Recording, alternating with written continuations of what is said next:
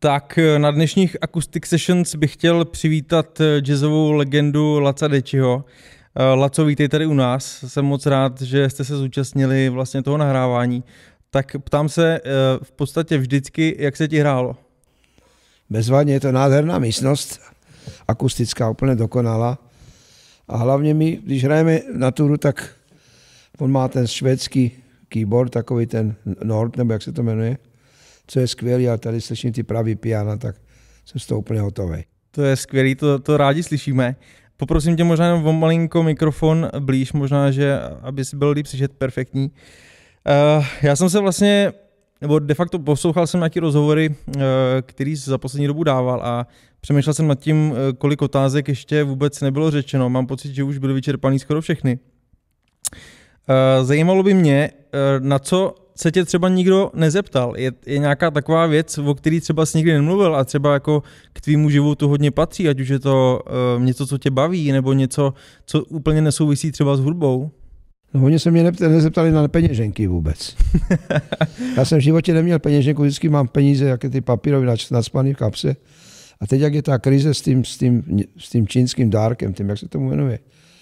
COVID. COVID, COVID no, COVID takže lidi vůbec nemají peníze, tak mě napadlo, že budou vyrábět peněženky a prodávají, takže to kupují jako diví. a co se týče toho, třeba to mě vlastně eh, celkem zaujalo, jak jsme se tady bavili na začátku, tak eh, ty vlastně vůbec eh, nemáš telefon, úplně tyhle ty věci se snažíš jako nějak ze svého života dostat pryč, takže jako žiješ velmi nepřipojen tak to je z nějakého takového tvého přesvědčení prostě udržet se v klidu o těch věcí? No já už žiju 40 let v Americe a už takových dobrých 30 let nemám ten telefon vůbec. Hlavně teď, co mám tu ženu moji, tak ta je skvělá, ta všechno vybaví. Ta má takovýhle hromadu, takový, takový balík kreditkart a všechno. Banky má dvě nebo jednu, já to nevím. A ona všechno vybaví, takže já nemám ani telefon, a dokonce i auto, co jsme měli druhý, tak jsme taky prodali, to nemám taky. Dokonce minule se mi stalo to, že jsem, že jak jsem zvyklý, že ona řídí pořád. Mm-hmm tak ona byla někde, chodila do školy na nějaký medical, jsem tam něco učit, nebo nějaká polosestra, nebo co zdravotně, já nevím. A ona nebyla doma, ona odjela vlakem, takže jsem byl sám a pak jsem si vzpomněl, že půjdu do toho supermarketu, to se jmenuje Walmart, to je takový, jak tady je, mm-hmm. takový ten velký obchod. Jsem něco potřeboval, nějakou kravinu, já tam moc nechodím teda. Tak jsem vzal toto auto, zajel jsem tam a pak jsem to koupil a pak jsem se vrátil a se jsem si vedl řidiče. A čekám, ne? Říkám, kde ta kráva je, zase tam někde tam hrabe nějaké trička, bez zadnem to zkouší. Já se z toho poseru. A tak jsem šel tam do toho, do toho Walmartu a hledal jsem tam, hrabal jsem se, po regálech jsem koukal, nikde jsem mi neviděl. Tak jsem se vrátil, že jsem čekal 10 minut a pak jsem si vzpomněl, že tam jsem vlastně sám. tak jsem to pak vyroval domů. No. Taková klasická příhoda ze života. Uh, napadá mě vlastně, každý tě má spojenýho samozřejmě především s jazzem, takže s muzikou. Uh, kým byla, co byl, kdyby nebyl muzikantem? Tak já jsem, já jsem jako, jako dítě začínal vlastně hokej, hokej už tak ve čtyři letech. Mm-hmm. Pěti a chtěl jsem být hokejista, tak jsem byl kousek od zimáku v Bratislavě. No. Takže jsem ráno vstával, v pět hodin mi máma zbudila, že jsem na tréninky. Tam jsem byl do půl osmi, pak jsem přišel domů rychle se nažral a pak do školy, odpoledne zase a večer zase. Dneska to mají taky tak ty kluci, možná i víc trošku. A co se týče toho hokeje, tak třeba uh, dají se nějaké věci, které se tam třeba naučil, uh, který třeba využiješ i v té muzice, nebo třeba při tréninku, nebo něco takového, dá se to s tím sportem malinko No jed, jednu věc ti to dá, že tam se s tebou neserou. Tam byl Jano starší trenér, skvělej. A ten byl takový, že když jsem tam přišel s cigaretou, už jako takový puberták, ne? A říkal, odevzdat dres, už se tady neukazuj, táhni. Vyřešeno. A to tě vylešelo, a tak jo, protože se s tebou tam nikdo nesral.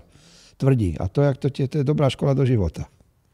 Takže to, to si tam odnes asi nejvíc. Tohle to a pak ten komunismus taky. Když jsem ušel do Ameriky, tak se to hodilo, protože jsi zvyklý, tak se vyspíš na nádraží, všude ti to nějak jedno. A tak co se týče toho hokeje, tak třeba uh, souběžně s tím už uh, se vlastně hrál na trubku, anebo to přišlo v jakém Já jsem začal asi tak v deseti, v jedenácti. V deseti. A tam potom ten hokej postupně začal odcházet. A to, to potom došlo pak. pak jsem a vlastně začal. natchnul se pro tu trubku, uh, co bylo tím důvodem? Kdo to byl třeba? No tak já jsem to okukoval, to v té době hodně se hráli big bandy a tohle. A to pamatuju, jsme chodili na amfiteátr, to byl jak je Bratislavský hrad, tam byla ještě zbořenina, tam byl amfiteátr Tam jsem poprvé viděl Karla Vlacha Big Band. Tam byla Ríša Kuberna, to jsem v životě neviděl, pak to byl můj životní kamarád. Mm-hmm. Ten tam hrál první trumpetu Big Band, já jsem to obkukoval a už jsem měl do toho chuť, tak jsem se to začal učit.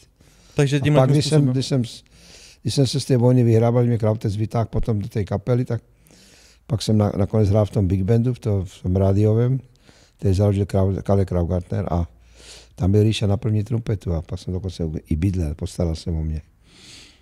Takže to, tohle je takový ten tvůj start do, do No. té muzikantské kariéry, který vlastně trváš dodnes. No a to byla největší škola, protože tam byli obrovský profesionály. První facku, kterou jsem dostal, když jsem tam přišel, už jsem tam byl asi týden a přišel jsem pozdě, asi o pět minut. A tam sedělo 18 profesionálů na straných, takhle koukali. Čekali na mě. A dědek Krize říká, poslouchej ty čuráku, umíš hovno, ještě chodíš pozdě, už sem nechoď. A to jsem si zapamatoval na to smrť a už se mi to nikdy nestalo. Že si to pamatuješ až do dneška. No, A co se týče třeba uh, rodiny, tak uh, jsi z muzikantské rodiny? můj strejda hrál trombon. Mhm. Takže tam trošku jako něco takového bylo, ale jinak třeba... No fotr byl inženýr a, máma měla sluch, měla hudební sluch, měla, takže to, takhle to bylo. A v tom začátku tě třeba podporovali? No, no to jo. Nebo chtěl mít táta radši hokejistů? No je, on, on, ten hokej jsem už v podstatě, jak jsem začal hrát, tak už, to, už tam to skončilo. Jo, jo. Takže v podstatě dá se říct, že k té muzice jsi našel cestu úplně sám.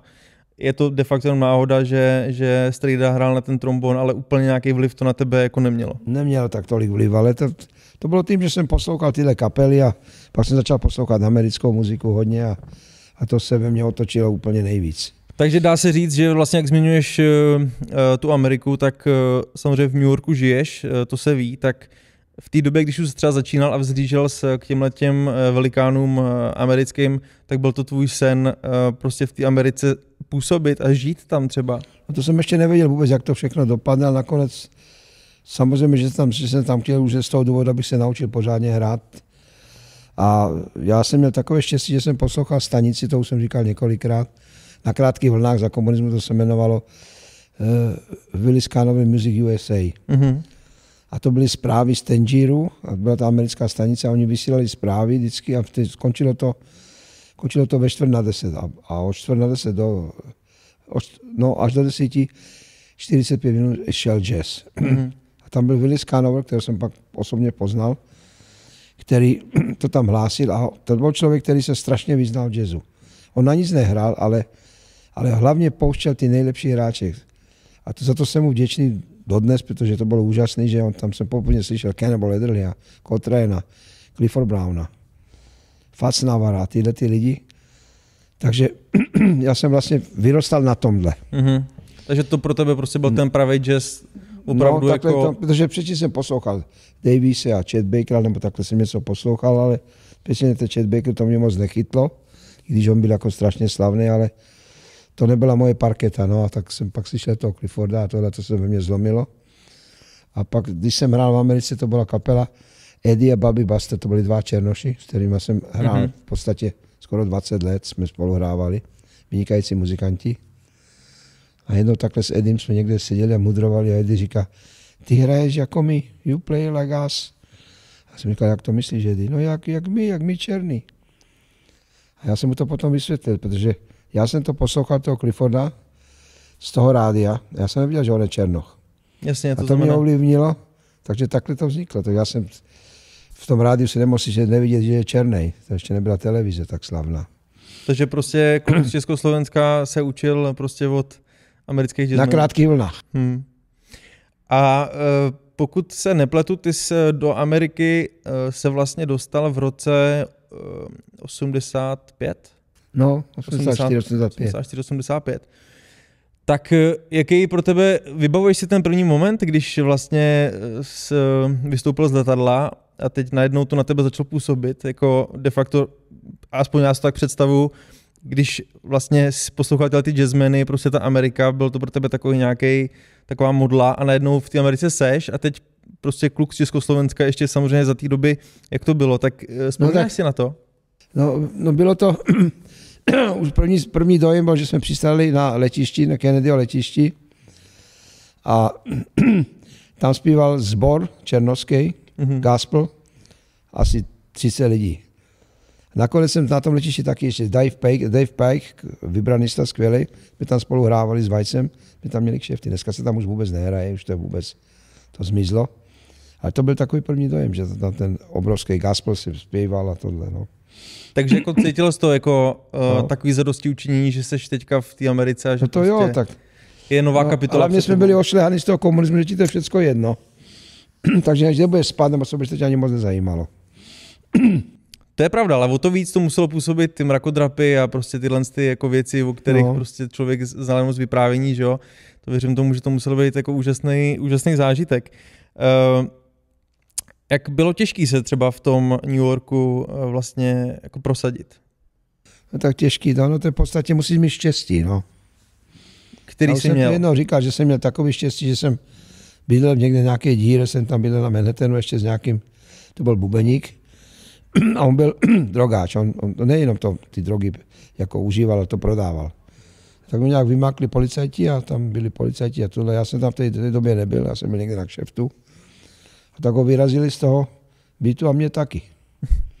Ten Lendor nás vykopnul, tak já jsem z kšeftu šel domů, jako z domu jsem nešel, tak jsem šel někam, někam. Jsem šel do nikamku, jsem hodil. No a tak jsem zastavil v takovém nějakém bufe, něco jako Kentucky Fried Chicken, nebo něco takového to bylo, už nevím. No, nové světla tam svítily, to pamatuju. Tam bylo obrazovky televize, tam hráli ten baseball furt. A tam byl takový divný frajer, takový, takový kaftanu tam seděl u toho baru vedle mě a pak se začal se mnou bavit, jako v Americe ty se lidi hned začnou bavit, to je normální. A ty Marka, ty začal mluvit jako akcentem takovým a tak zjistil, že on je vlastně Jugoslávec. Mm-hmm. A on tam mě vlastnil asi 10 buildingů na Manhattanu. Já jsem nevěděl, byl bohatý. A teď jsem ptal, kde bydlím a říkám nikde. A to jak to? No tak tady tohle.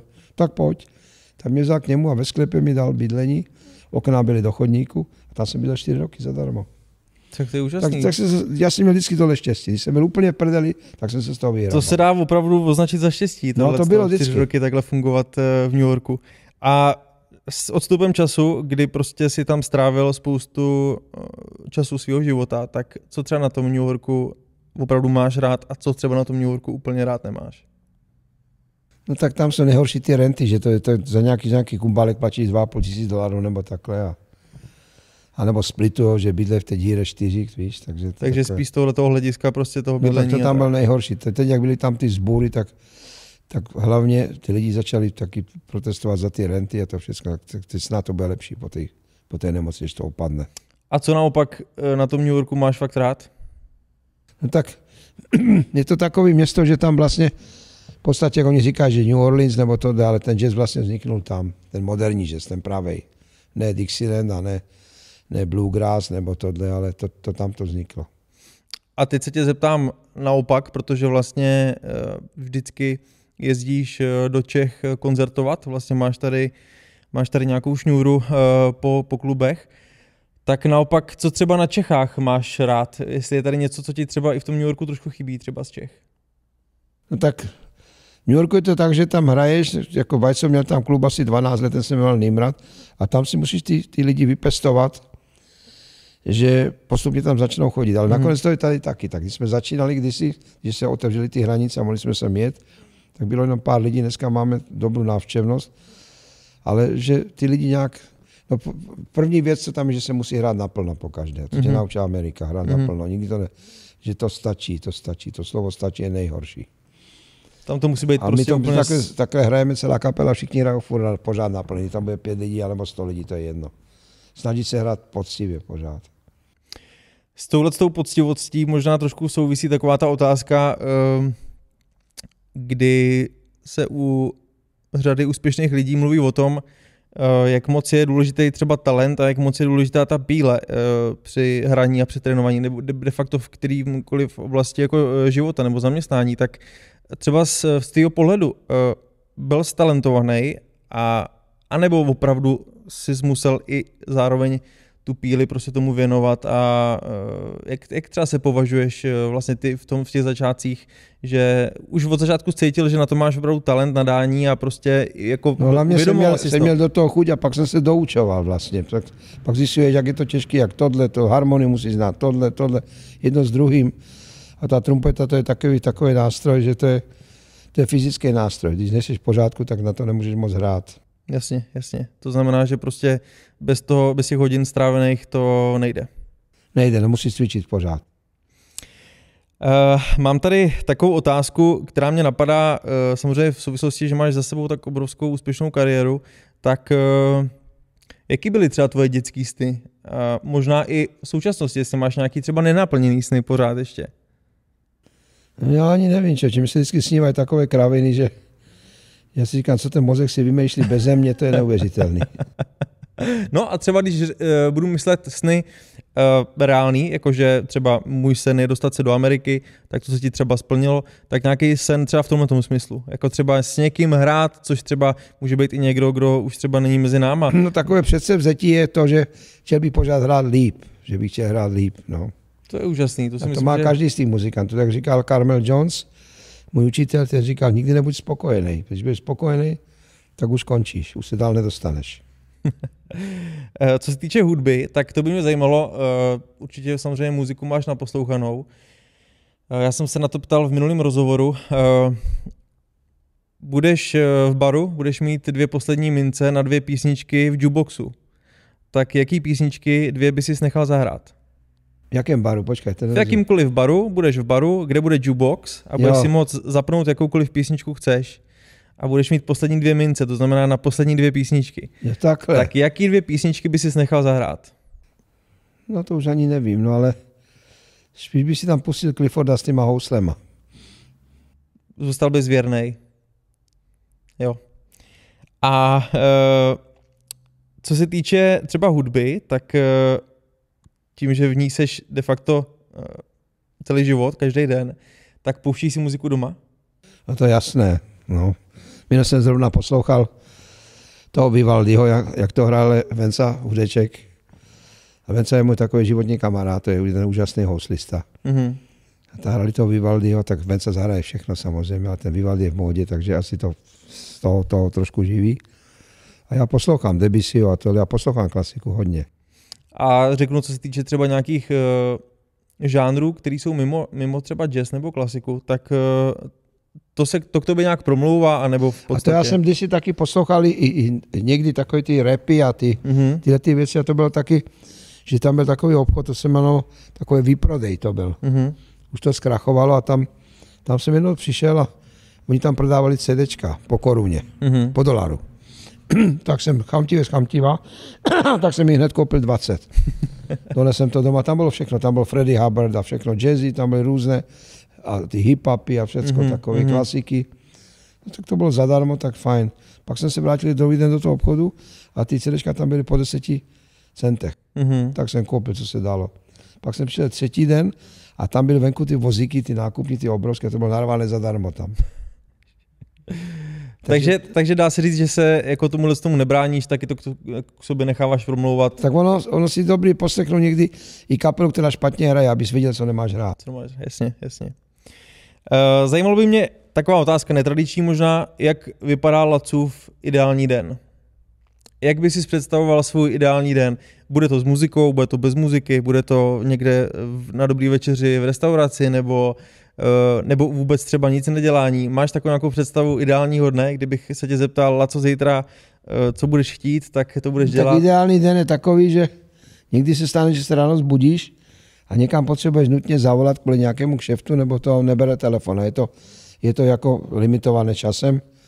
Tak voláš druhý telefon, taky nebyl třetí telefon, tak je nejlepší do postele, lehnout se a nic nedělat.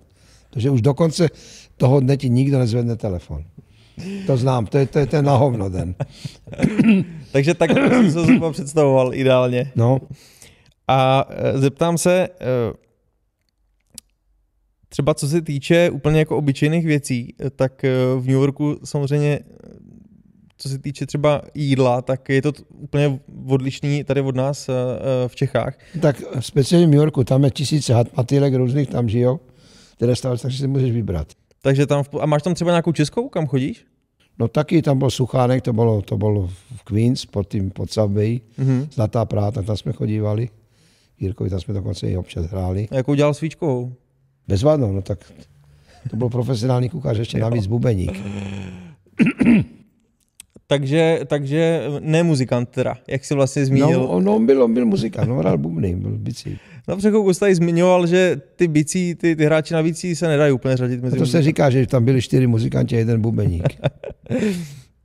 A ještě by mě zajímalo, uh, to je taky důležitá věc, která se k tobě váže, tak uh, se věnuješ samozřejmě malování. Uh, tak uh, k tomu našel jakou cestu? Nebo kdy třeba? Nebo co tě k tomu přivedlo?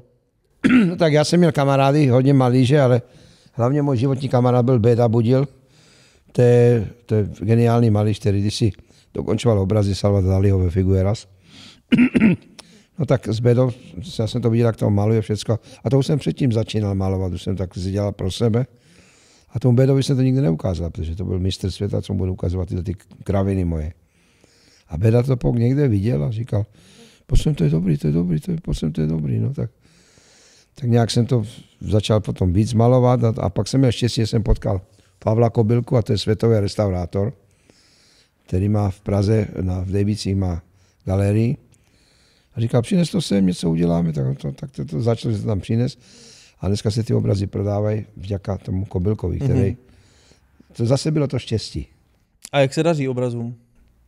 No prodává se to dobře, no. Takže, takže super. Takže i z tohoto hlediska no. Eh, je to pozitivní. A uh, já jako to mě úplně překvapilo, když jsem se tady dozvěděl, že vlastně ty opravdu, když tady v Čechách seš, tak koncertuješ uh, de facto každý den. Já si vůbec nedodu představit, uh, řeknu z mý pozice, že bych takovouhle jako takovýhle měsíc třeba absolvoval, kdy každý den budu koncertovat, jak prostě to zvládáte jako v kapele celkově, protože samozřejmě jste čtyři chlapy, vydáte se každý den, tak máte, jako vycházíte v pohodě? Všechno je bez problémů? Jasné, to je, tam, to, tam musí každý pracovat. Takže i co, se týče, Perfektně. i co se týče toho, že jedete na koncert, tak jezdíte třeba společně nebo jezdíte každý zvlášť? Společně v jednom autu, v jednom autě jedeme a funguje to normálně. Funguje to no, skvěle. Jasné. Uh, vlastně kapela se jmenuje New York eh, Celula, vlastně se, se kterou hraješ. V kapele hraje i tvůj syn Vajco. Tak Třeba aktuálně samozřejmě nemůžeme asi pozvat úplně eh, naše posluchače nebo diváky na nějaký koncert, protože máme tu situaci, kterou máme. Nicméně určitě eh, samozřejmě plánujete ty koncerty, které třeba byly, tak se možná odložej a, a určitě dojedete. Tak eh, ty vlastně tady v Čechách budeš do konce roku? No asi uvidím, já ještě nevím, jak to bude všechno. Uvidí se podle Ale já bych rád tady hrál v tom Petrofu, protože já, já jsem tady asi Pardon. Já jsem tady v Hradci hrál několikrát a tady jsem nikdy nebyl v té fabrice. Za mě to překvapilo, jak je to obrovský kolos. A tady je mraky těch piana. Mám tady toho mojeho pianistu, který je velice talentovaný. No a ten byl úplně nadšený, jak ty, jak ty Petrofy znějí. Můžeme zmínit klidně jméno, kdyby se někdo chtěl podívat, pianisty. Jak myslíš? Jméno pianisty, jak se jmenuje? Uvíra. Honza Uvíra. Honza Uvíra. Eh, to si vlastně ostatně budou moct eh, posluchači, diváci pustit, protože vlastně v rámci Acoustic Sessions tady s náma nahráli dvě skladby, eh, které si myslím, že se moc povedly. Ještě by mě zajímalo z té muzikantské kariéry, tak je nějaký takový velký zážitek, který si pamatuješ jako do dneška? Taková nějaká věc, kterou no tak jeden opravdu... z největších zážitků mojich bylo, tak mi říkal, Carmel Jones mi říkal, nejhorší, když někde hraješ na hovno, lidi tleskají. To Prag je bolest. A to se mi stalo, jsem hrál v Bratislavě na jazzovém festivalu, to už je hrozně dávno. A měl jsem opár, takovou, takovou flašku jsem tady měl na drse, duše. A nemohl jsem vůbec hrát, takže zahrál jsem čtyři tóny a už to bylo ucpaný. Teď tam bylo asi 1500 lidí v tom, v, té, v tom sálu na, na Slovensku a teď. Tak jsem tam šel jako na popravu. Tak jsem zahrál ty 4-5 tónů a pak už bylo ticho. Vy jste napsali v novinách ty svině, že jsem legenda. tak ale to člověka může potěšit, ne? A ještě eh, mě to nedá se nezeptat. Eh, samozřejmě, myslím, že spousta lidí tě, eh, tě zná samozřejmě jako muzikanta, ale zároveň jsi své rázný chlap, máš takový vlastní názory většinou, co, co na srdci, to na jazyku. Tak určitě se i za tu tvou kariéru potkal třeba s nějakýma názorama jako negativníma a tak. A určitě spoustu lidí se třeba s tím letím potýká, že nedokážou být úplně sami sebou. Tak eh, co bys třeba těmhle těm lidem poradil, jak prostě opravdu být sám sebou? Když už má někdo 20 let, tak už mu neporadíš, to už je hotový kůň, to už nemůžeš naučit nový triky. Takže do 20 Nevím, se no to to- ještě dá. No, tak A když by se teďka Já mohl... mám spíš štěstí, že vždycky ty kamarádi, který mám v Americe i tady, tohle, tak to nezáleží na rase, na barvě nebo co. Vůbec ne, ale to jsou takový ty, ty lidi, kteří jako máme stejnou krevní skupinu. Mhm, mhm, takže A na ty spolech, když jsi průseru, tak ti pomůžou takhle. jasně, jasně. To mají američané na to nejkrásnější slovo, když ty někomu pomůže on se na tebe vysere, tak tomu říkají one way street, jednosměrka. A co se týče toho, kdybys třeba chtěl, kdybys třeba měl možnost 20-letýmu Lacovi něco poradit, No tam by bylo hodně zkrátky. Jo? Že by si ušetřil takové to, než, než na to přijdeš sám. Ale možná není to uh, součástí té cesty, že se člověk musí zkrátka eh, nějakýma věcma projít, aby zase naopak byl třeba lepší. No, ale někdy anebo... to je takový, jako ten Clifford, ten měl takový učitel, že ten mu to ze začátku hned tak vysvětlil, že on nedělal vůbec žádný chyby. Já jsem dělal mraky chyb, než jsem se k tomu dopracoval jako cestou. Takže- to, takže to je bylo- takový rychlej skok. Takže bylo by to na strávený večer někde v baru, eh, kdyby s 20-letýmu Lacovi eh, poradil, eh, jak No. si ušetřit nějakou práci. Fajn, Laco, já jsem moc rád, že jsi přijal pozvání, že jste si tady mohli zahrát. Bylo strašně příjemný si s tebou i popovídat. Máš tady svoji trumpetu, kterou samozřejmě musím zmínit, protože vlastně mohl bys říct i klidně pár slov. Je to opravdu významný kousek, tak eh, jestli bys vlastně popsal, eh, jaká je historie té trumpety. No, tak to je to je v podstatě to je Blessing, Super Artist Blessing. bylo, by, bylo by bylo jenom pár kusů. A na tohle hrál můj idol Clifford Brown. A to je vlastně jeho trumpeta, protože dostal jsem to takovou obklikou, že to bylo někde v New Yorku na hřebíku na, na 5. Avenue, nebo kde to bylo v nějakém bytě. Ten nástrojář to sehnal pro to moje nástrojáře a bylo to rozbitý, tak se mi to dali dohromady. Takže mám od pána Boha štěstí, že mám tohle v ruce. Tak teď eh, bych řekl, že to je úplně unikátní názor, protože vlastně eh, s tím nástrojem hráli už teďka dvě legendy, se dá říct, No včetně tak- tebe. Ta, ta byl legenda, to já jsem takový, to je nic. Myslím si, že určitě se mezi ně uh, můžeš řadit. A chtěl bych teda ještě jednou moc poděkovat uh, za rozhovor. Přeju, ať uh, samozřejmě ta situace co nejdřív odezní, ať můžete zase s kapelou hrát a budu se těšit zase někdy třeba na, na viděnou, na rozhovor a možná i třeba u piana, u trumpety uh, na nějakém koncertu. Ještě bych ti chtěl říct takovou maličkost, že za komunismu, jako komunisti nerozuměli jazzu, tak to nezakazovali. Tady byl jazzový festival a hrál tady Oscar Peterson, jeden z největších pianistů na světě. Technicky úžasně, vypadal skvělej. A ten v té době dostal, myslím, že dárek tady od Petrova dostal křídlo. Mm-hmm. A na to hrál a, a on dokonce hrál v Rudolfinu, tam byl ten koncert, tam měl mm-hmm. Petrova. A tak tomu přišlo, takže oni potom sem zatáhli do té fabriky, myslím, že tady byli, já nevím, jak to bylo přesně. Tak Ale- to budeme, muset, oni. to budeme muset zjistit, Se protože... Podívej na ty dějiny a to je protože- pravda s tím, protože oni mu dali Petrova krídlo.